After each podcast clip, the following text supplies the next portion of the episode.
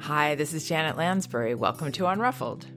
Today I'm going to be responding to a parent who is concerned that her partner is using a very stern tone with their child. And she doesn't know how to communicate to him that this isn't helpful. Here's the question I received Hi, Janet. I read your book this week and it has tremendously helped me and my son.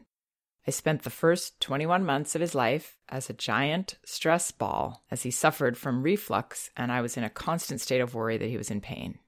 After reading your book, I realized I was handcuffed by his emotions and I wasn't helping by trying to keep him from his meltdowns all the time.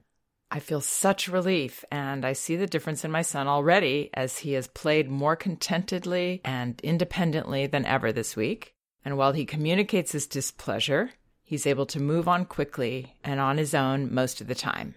However, I desperately need help communicating this approach to my husband, who uses a stern tone to communicate limits with our son. I know he only wants the best for him, but our marriage has suffered these two years as we've been under a lot of stress, had major changes, and we're trying to navigate a crying baby. He told me he thinks I don't respect his thoughts as a father, and I feel that any way I think of to approach this subject will be seen as what he's doing wrong from his perspective. I know you must be flooded with emails, and I understand if you can't get back to me. I just feel such relief now that I'm using your methods, and I want the harmony I feel to resonate through the three of us as a family. And I have no idea how to make that happen now. Okay, so, first of all, I want to be very clear that I'm not a relationship counselor. I don't have a lot of experience helping parents communicate with each other. What I do have is many hours of experience working as a consultant with parents. And oftentimes I have both parents there, either at their home or on a call with me. And I've been able to observe and understand some of the reasons that parents set limits the way they do or react the way they do to children's behavior. One of the things Magda Gerber taught me is that observation and experience is really the best way to learn. I guess other people already knew that, and maybe I did as well, but it's been proven to me through all the time I've spent observing children, and there's really no replacement for that kind of education. You can't learn it in a book. You can't learn it reading other people's theories or being lectured to by professors. You really do need to spend time observing and experiencing what goes on with children and with parents and children. And in this case, I now have some time that I've been able to observe or be present with two parents and the clashes that go on. And what I've noticed is that if one parent is reacting to the child the way it sounds like this mother did for the majority of this child's life so far, wanting to fix his feelings, being very uncomfortable whenever he expressed something, kind of catering to him. Often the other parent will provide what they feel is missing which in this case might be a strict, stern tone, a little more towards the authoritarian side. Because what happens is that parent feels this situation is out of control. It's kind of scary when they see that their child's behavior is not really on track and that the other parent has a hard time with boundaries, which is what happens when we're fearful around our child's emotions boundaries become almost impossible because the whole dynamic with boundaries is that they're not what our child wants in that moment.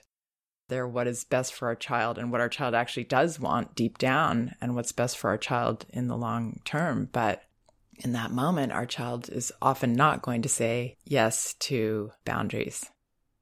So, the way that I would recommend working with this partner is first of all to understand where he's coming from. It makes a lot of sense. It's really scary to see your child, uh, in this mother's words, handcuffing her with his emotions. Yikes. That's scary. And when we're coming out of fear, we are going to be stern and angry and, you know, scared. It often comes out that way.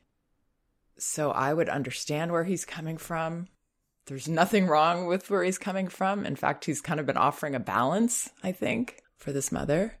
And in that sense, I would open your arms to him and understand yes, it makes sense that you've been feeling like you need to be strict because I've been so the other way. But I'm now trying to counter that. I am facing these feelings with more openness and acceptance, normalizing them for myself, and setting the limits that I need to set. I'm trying to do that. It's a struggle. I mean, no one's going to turn on a dime even from reading my No Bad Kids book, it just doesn't happen that way that we're okay now i've got this i mean i still struggle with this i've been doing it a long time and helping parents do it for a long time and it's always a struggle when your child has emotions around something and this child has a lot of emotions probably a, a backlog to express because they were wonderfully and lovingly kept under wraps by the mother so it's going to be rough for a while to, to be that person with boundaries that's unhandcuffing herself, that's freeing herself by letting his feelings be. I would share that process with your partner. It definitely doesn't help to go at this as, well, I know something and now you don't know and you're doing it wrong. And that really isn't the truth here. They're both on a path. They're both trying to be the best parents, as this mother recognizes. You know, the best way that we teach is modeling. So when her partner starts to see that their son's behavior is shifting and that the parent does seem more in control, the mother is taking charge as she needs to, as children desperately need us to. They can't be the one in charge, they can't be handcuffing people. Uh, it's really scary when you're that little and you've got people sort of under your thumb or fearful around taking charge of you and giving you limits. And that just creates more behavior, more acting out, and more struggling to try to get those limits. So when that starts to shift, and their child starts to feel more comfortable because he's not in charge. This is being shown to him all day long, and there's nothing wrong with him having feelings. That's another thing he needs to not just be told, but to be shown through his parents' responses to him. Once he starts to feel that, I think this father will see that there is something here that's working and he will be less afraid. Therefore, he will be able to maybe shift some things. He won't be going to those places where he needs to be stern so often. So I don't think this is as drastic a situation as this parent might feel. I love that she's so excited about the changes she's making and she wants him to make them too. And, you know, but we can't be in a rush to get people to learn things. Just like with children, it's the same with each other. Everybody's got their own process, everybody's got their own journey. And you can help his by giving him a lot of understanding and acceptance coming from that place. Very humbly saying, you know, I'm seeing this working. I'm excited and I want to know what you think. I want to know how it feels to you. I want to know what makes you feel like you want to yell at him or want to be oh, so stern with him be that open person that wants to explore, that isn't judging, that's understanding and accepting and even appreciating. So I hope those ideas are helpful. Please check out some of my other podcasts. They're on my website, janetlansbury.com. There are well over 100 now, and they're searchable by category. So if there's something specific you're looking for, it should be very easy to find. And both of my books are available on audio at audible.com Elevating Childcare and No Bad Kids Toddler Discipline Without Shame, which is the one that this mother read. You can also get them in paperback at Amazon and an ebook at Amazon, Barnes & Noble, and apple.com. Thanks so much for listening. We can do this.